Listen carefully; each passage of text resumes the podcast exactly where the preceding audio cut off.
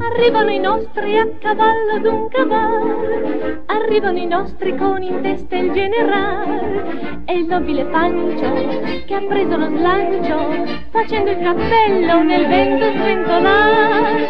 Arrivano i nostri giù dai monti del Farbes, arrivano dal nord, dal sud, dall'ovest e dall'est e gli spettatori cincin e cincian si levano in piedi e battono le mani. Buongiorno, buongiorno a tutti, buongiorno Ettore. Buongiorno Fabrizio, ci racconti dove sei stato di recente? Sì, sì, ah, di recente è stato veramente un piacere, Ettore. Sono stato all'intitolazione ufficiale del eh, Teatro di Comunale di Casalecchio alla grande attrice di cui parliamo oggi, Laura Betti. Laura Betti, nativa di Castel, Casalecchio di Reno, infatti è nata lì il primo maggio del 27.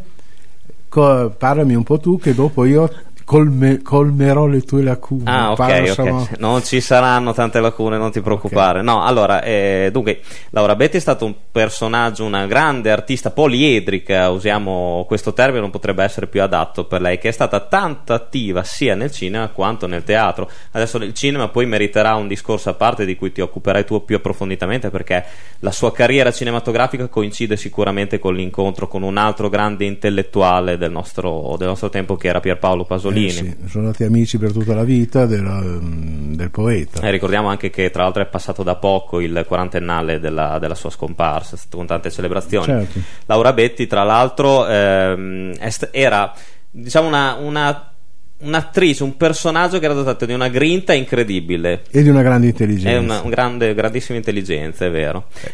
Aveva sicuramente una cosa che si ricorda di questa grande artista è proprio il timbro, questa voce roca che la caratterizzava. No, anche che roca me. calda. Sì, sì, sì. E che non ha mai rinunciato a un leggero accento bolognese. Sì, è vero. Comunque. È vero.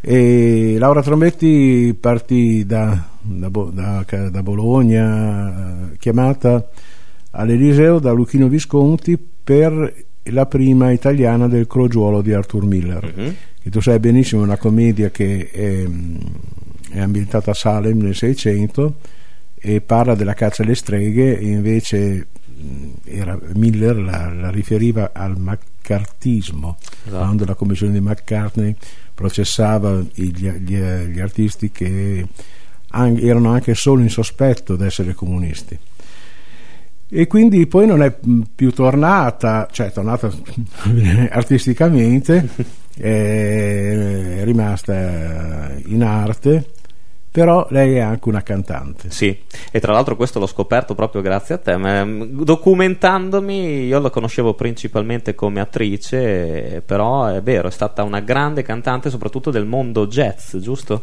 E beh, sai, una- se un'attrice ha un filo di voce, Mhm.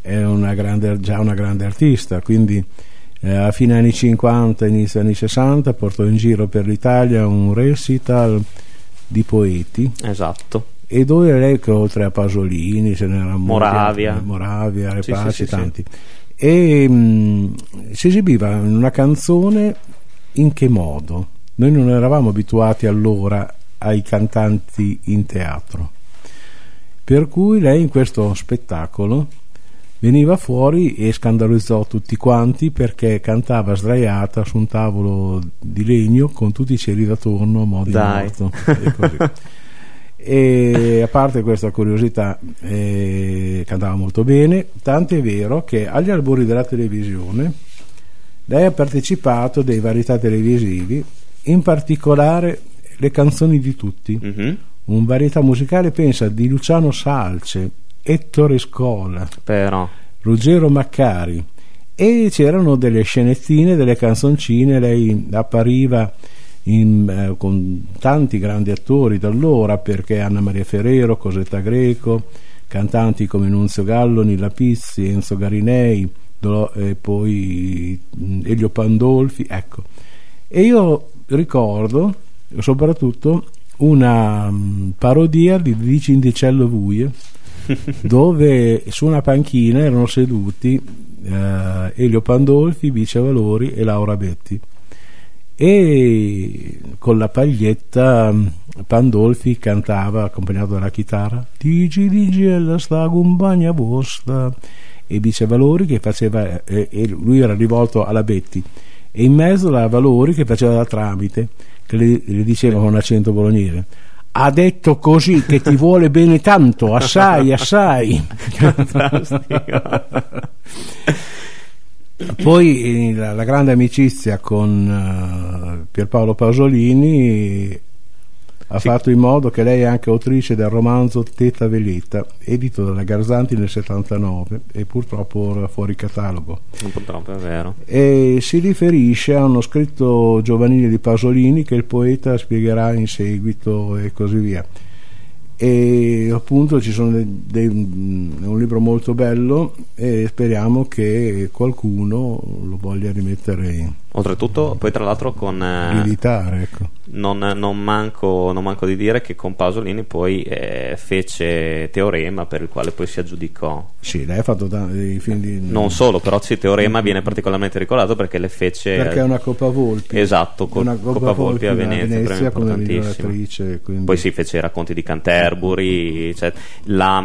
ah ecco anche ma una... infatti l'attrice cinematografica è concisa appunto con la conoscenza di Pierpaolo Pasolini perché l'avrebbe diretta anche nella Ricotta, che è un episodio di Rogo Pag, e successivamente in un'opera teatrale Orgia e poi quello che dicevi tu prima, Teorema.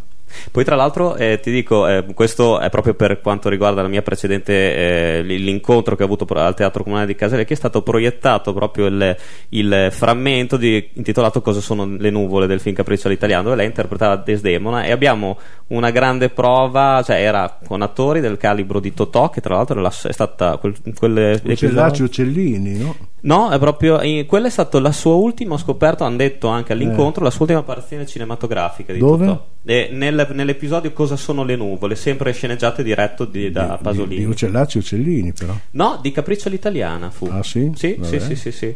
E fu insieme l'allievo sta superando il maestro. Ah, beh, oh, eh, ragazzi, qua ah. io mi devo, mi devo, preparare, devo correre. Ascoltatore, ci Lei, sempre con Pasolini, sì? girò anche i racconti di Canterbury. Esatto. Però ci fu anche un suo. fu pubblicato un long play, Potentissima signora, con testi di Pasolini, dove poi le lanciò il valzer della toppa, che è stato poi in seguito inciso anche da Gabriella Ferri.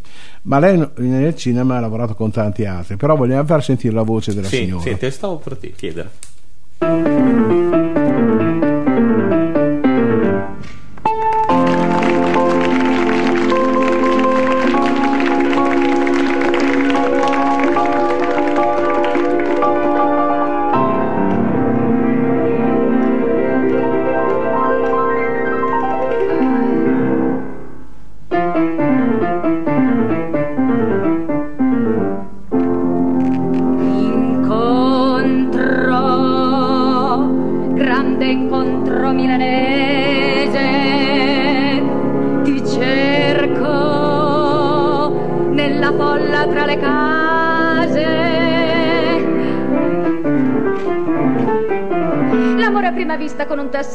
Sui bastioni tra il vento ed i pedoni. Insidiata da un teddy, uh, sa se si bon, al numero 10 di via McMahon. La stretta brutale di un intellettuale su una seggiola dura, la casa della cultura. Incontro, grande incontro, ma dove sei? E qui la nebbia è fitta, non ti trovo mai un industriale illuminato con pampino privato e relazioni umane con il proletariato, oppure un grafico freddo, magnifico, che mi, mi rimpianta in sezione, che mi tinteggi in verde in marrone, che mi costringa a qualche amputazione per rientrare nell'immaginazione, un conte eventualmente di quelli neri, severi, austeri, casti pensieri, preti e cimiteri, con qualche complesso difficile all'amplesso, un architetto già arrivato, sofisticato, col tweed dello spacchetto, camini alle contesse, chiese alle badesse, e pianificazioni, farneticazioni, sui senza senza tette, senza gabinetto. Incontro, grande incontro, ma dove sei? E qui la nebbia è fitta e non ti trovo mai. In imbrianza con una maestranza, un bravo ragazzo, senza imbarazzo.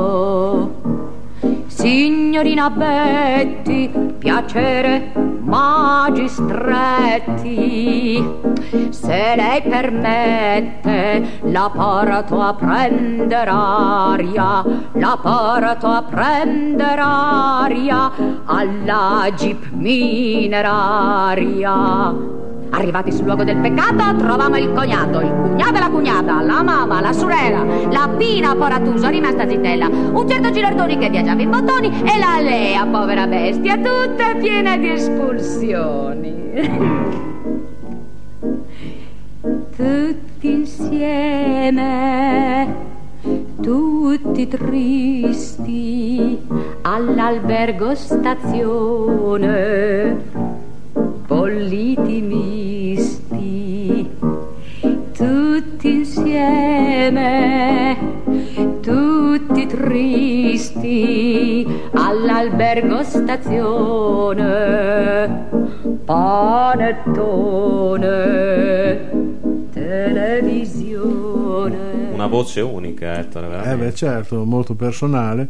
Comunque sarebbe riduttivo a, per la carriera cinematografica di questa grande attrice parlare solo di, delle collaborazioni con Pasolini perché lei ha collaborato con tanti registi. Esattamente sì. Perché dalla dolce vita di Federico Fellini certo. l'ultimo tango a Parigi di Bernardo Bertolucci. 900 900 anche, e poi di Bellocchio Sbatti il mostro in prima pagina e anche una versione televisiva del Gabbiano di Cecco.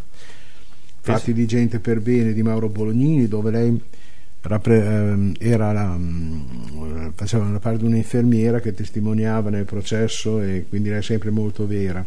Un delizioso film di, di piccolo Archimede di Gianni Amelio, poi un, un film di Lissani che forse non ha avuto molto successo, ma è un bel film eh, su Mamma Ebe dove lei era la protagonista. Posso raccontare un piccolo episodio a proposito della carriera cinematografica di Laura Betti, che è, fu il primo film in cui ebbi modo di vederla eh, recitare. Ed è stato il film Tutta colpa del paradiso, in cui lei appunto ha questa parte di eh, assistente sociale che appunto si scontra con Francesco Nuti, ti dico, ha, eh, mi rimase molto impresso il suo ruolo perché non, ha, non aveva una parte molto lunga in questo, in questo film, però era, aveva una, rec- una, recitazione, una presenza così dirompente nello schermo ah, dici poco. e mi rimase veramente, veramente impressa. Eh, ma sono lì, eh, come diceva, amava dire Edoardo, non esistono piccoli ruoli, esistono piccoli attori. Esattamente, è, la, è stata la prova, veramente. Poi un'altra bella interpretazione in Un eroe borghese di Michele Placido dove lei era la segretaria di Roberto Calvi. Esatto. Poi Maria Nucria di Roberto Faenza e... però poi in televisione oltre a quello, quell'episodio che ti avevo accennato prima sì. lei ha fatto anche della prosa televisiva e ad esempio un vecchio sceneggiato nel, vecchio perché nel 1960 e, mh, tutto da rifare povero uomo di De Falla mm-hmm poi varie commedie, Viaggio a Goldonia con Mario Scarcia, Paolo Bonacelli, Carlo Cecchi, Monica Guerritore, Manuela Kusterman, in un viaggio attorno al mondo e agli personaggi di Goldoni e poi una partecipazione alla Certosa di Parma con Andrea Occhipinti, Mert Keller, Jean-Marie Volonté. Ah, di... Qui eh, un'altra curiosità che volevo chiedere mm. al mio mm-hmm. maestro, ma quindi lei... Oh, grazie. Ma lei... eh beh, ma, no, eh, mi interessava sapere, ma quindi Laura Betti eh, in, eh, condusse parallelamente l'attività o quando si dedicò al teatro e alla, alla recitazione cinematografica abbandonò la carriera? No, no, no. No. Comunque continuò, rimase sempre una cantante in questo senso. Mm, sì, a un certo punto forse ha diradato perché mm-hmm. gli ultimi gli ultimi long play sono nel 1965, Ordine e Disordine per i dischi del Sole e, e quindi... Diciamo che sì, però non aveva mai, non ha mai comunque abbandonato del tutto la, la, la, la no, a un certo, punto, a un certo punto no, mm, sono un po' se tutto mescolato, ma però dopo al 65 direi che ha fatto quasi totalmente l'attrice. Ecco. Ho capito, ho capito. Poi vogliamo parlare anche del fondo Pasolini. Certo, molto, molto importante perché appunto il suo grande rapporto con eh, l'intellettuale Pasolini la portò a creare questo, questo fondo, esatto, che, e mh, diciamo che sono stati mh, ci furono anche delle difficoltà nel, nella gestione appunto di questo fondo perché eh, pertanto a un certo punto lei volle portare proprio per il suo amore verso Bologna, verso il suo territorio e naturalmente anche per Pasolini volle creare nel eh, il centro studi di archivio di Paolo Pasolini eh, a Bologna e quindi portare tutto l'archivio da Roma a Bologna e questo causò notevoli difficoltà, qualche attrito insomma, con, tra l'attrice e l'amministrazione appunto romana, ma oggi per fortuna che c'è stato questo trasferimento perché tanta parte di, eh, della vita artistica di Laura Betti e comunque di Pierpaolo Pasolini rimane in questo fondo che lei ha sempre gestito. Adesso credo comunque che sia gestito anche, questo ho avuto modo di eh, di scoprirlo anche all'incontro al Teatro Comunale di Casalecchio dal direttore della Cineteca di Bologna e dello stesso nipote di, di Laura Betti, Gabriele Trombetti. Quindi un, sicuramente un, una testimonianza mm, e un, un, archivio importante non soltanto per la vita artistica di queste due, di queste due grandi, perso- grandi, personalità, ma proprio per la storia anche di, del, del, nostro territorio, sia di Casalecchio come di Bologna, ecco, secondo me. Infatti per lo scrittore Pierpaolo, Pierpaolo Pasolini Laura Betti era per sua definizione una tragica Marlene, esatto. una vera garbo con sopra al volto una maschera inalterabile di pupattola bionda.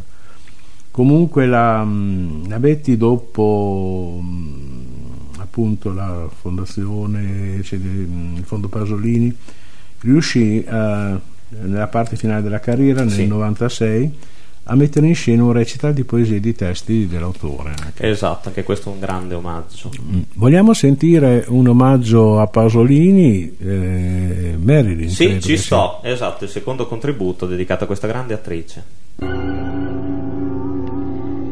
Del mondo antico e del mondo futuro era rimasta solo la bellezza.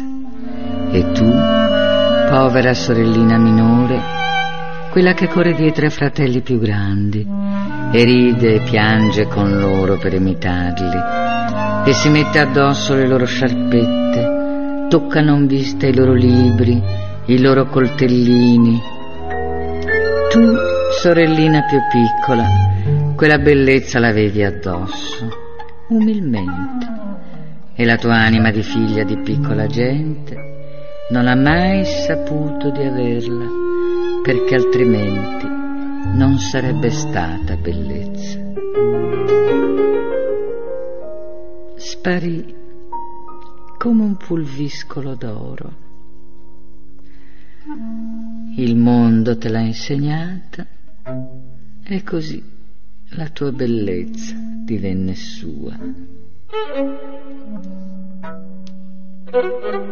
dello stupido mondo antico e del feroce mondo futuro. Era rimasta una bellezza che non si vergognava di alludere ai piccoli seni di sorellina, al piccolo ventre così facilmente nudo.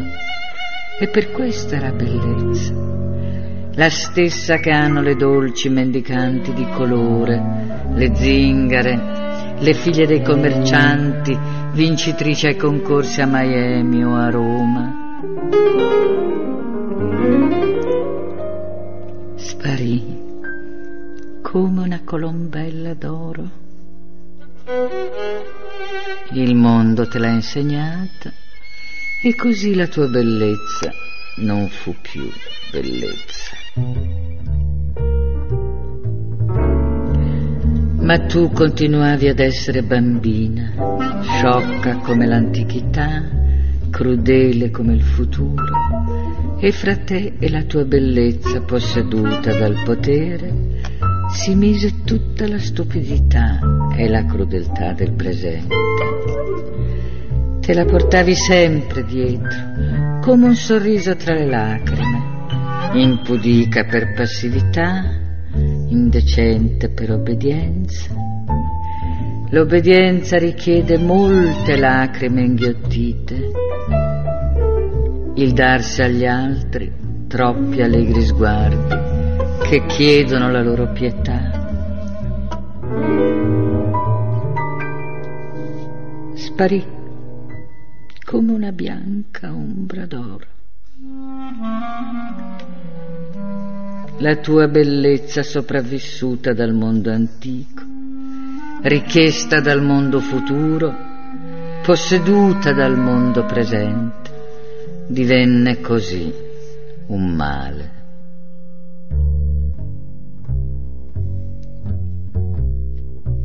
Ora i fratelli maggiori finalmente si voltano, smettono per un momento i loro maledetti giochi, escono dalla loro inesorabile distrazione e si chiedono, è possibile che Marilyn, la piccola Marilyn, ci abbia indicato la strada?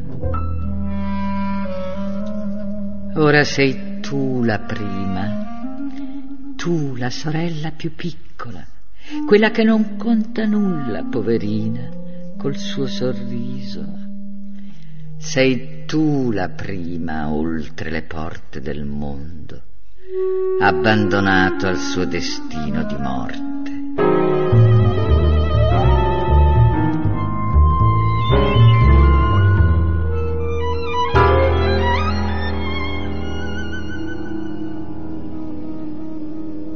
Sparì come una bianca ombra d'oro.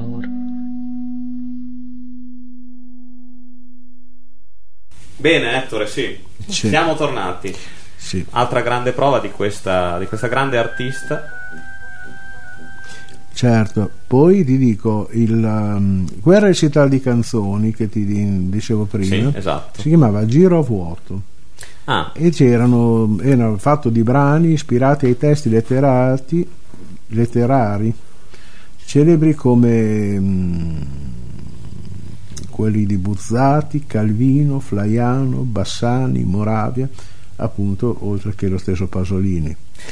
una cosa che mi, è- mi viene in me- mi viene in mente proprio durante appunto sempre l'intitolazione al teatro che il, nipote ehm, disse che questo suo carattere molto diciamo anche molto brusco inizialmente era, eh, era una, una difesa, una Ah beh, difesa certo. per- e lei aveva grande, grandissima passione invece per tutti i colleghi con cui lavorava, per le persone in generale e questo direi che eh, coincide, molto spesso gli artisti sono molto sofferti in questo senso, ma hanno, adesso non è che voglio generalizzare, ma penso che fosse proprio il caso di Laura Betti, che lei si esprimesse, avesse questo carattere forse duro proprio per estrema difesa.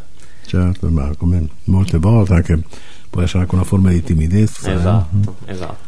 Comunque, come dicevo, a teatro, poi nei primi anni, oltre al Crogiuolo, partecipò anche al SID di Cornell in coppia con Enrico Maria Salerno e soprattutto i sette peccati capitali di Brecht e Weil.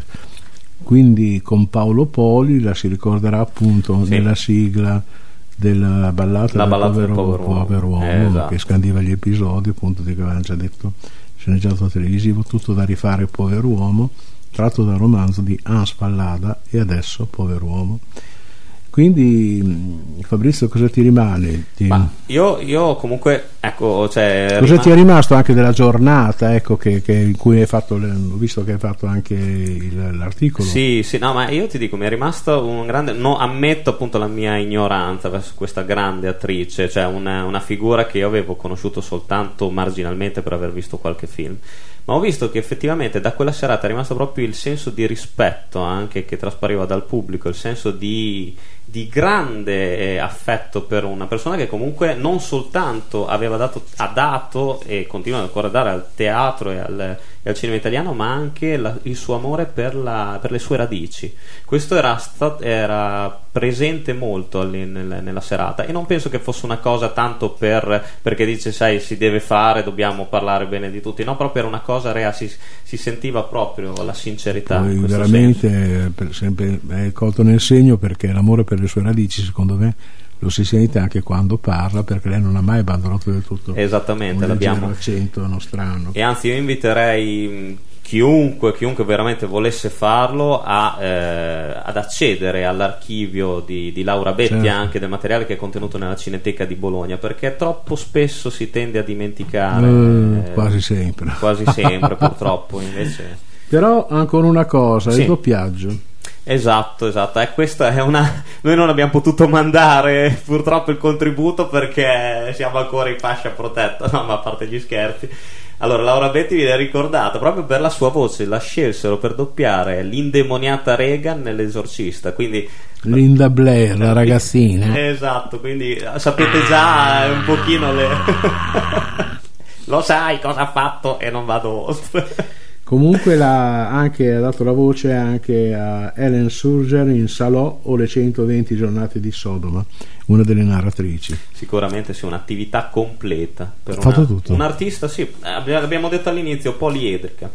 Dunque, noi siamo giunti alla fine di- anche di questa, questo Sì. quarto appuntamento, caro Ettore, e non manchiamo di dare, eh, come solito, come abbiamo cominciato da un po', gli appuntamenti per il, del nostro amico, il Teatro Deon. Va benissimo. Allora, noi ricordiamo che eh, al Teatro Deon ci sarà eh, lo spettacolo Tre donne in cerca di guai con Corinne Clery, Barbara Boucher e Iva Zanicchi questo fine settimana. Mm, molto curioso. Sì, sì, sì, sì, è una commedia molto divertente con, eh, che tratta appunto delle, delle donne a tutto tondo con la loro forza, la loro fragilità e ries- queste donne cadono ma risorgono come a- araba fenice diciamo. Mm, mm, mm, e una- uno spettacolo sicuramente da vedere una- Certo. un adattamento di Mario Scaletta per la regia di Nicasio Anselmo al Teatro Deon venerdì e sabato domenica di questa settimana. Clorin Clery esatto. E poi? Iva Zanicchi e Barbara Boucher, tre grandi signore del, del teatro e del cinema italiano. signore grandi in Esatto, tutti i sensi. esatto. E quindi mm, ci sarà da divertirsi, Senz'altro. come in quasi tutte le proposte di- del Teatro Del Odeon. teatro Deon, ricordiamo. noi- Ah, a proposito, guarda, io non riesco a dimenticarmi quello spettacolo che abbiamo visto tempo fa, Eh, esatto, De- Anna. Decameron Decameron Suite con eh, il grande Giulio Pizzirani. e, e non meno Fernando Pannullo. Esatto, esatto. E parleremo. Posso dare un piccolo anticipo? Che si- parleremo anche di loro. ah, direi di sì, rubrica, bisognerebbe. Quindi, quindi ri- rimanete sempre sintonizzati con noi. Ed erano contornati da degli attori bravi, da tanti giovani. Talenti. Speriamo di vederli ancora in scena. Non ho dubbi su questo. Ettore, grazie ancora di tutto per la tua lezione. Spero di aver appreso No, bene. oggi io, mi, hai, mi hai preso anche in fallo in castagne. Esattamente. Noi ci vediamo al prossimo appuntamento di Arrivano i nostri. Secondo me ci sentiamo solo. Però. Esatto, forse meglio, sì. Sempre qui su Frequenza Appennino. Beh, e dove se no? Grande Ettore. Ciao a tutti.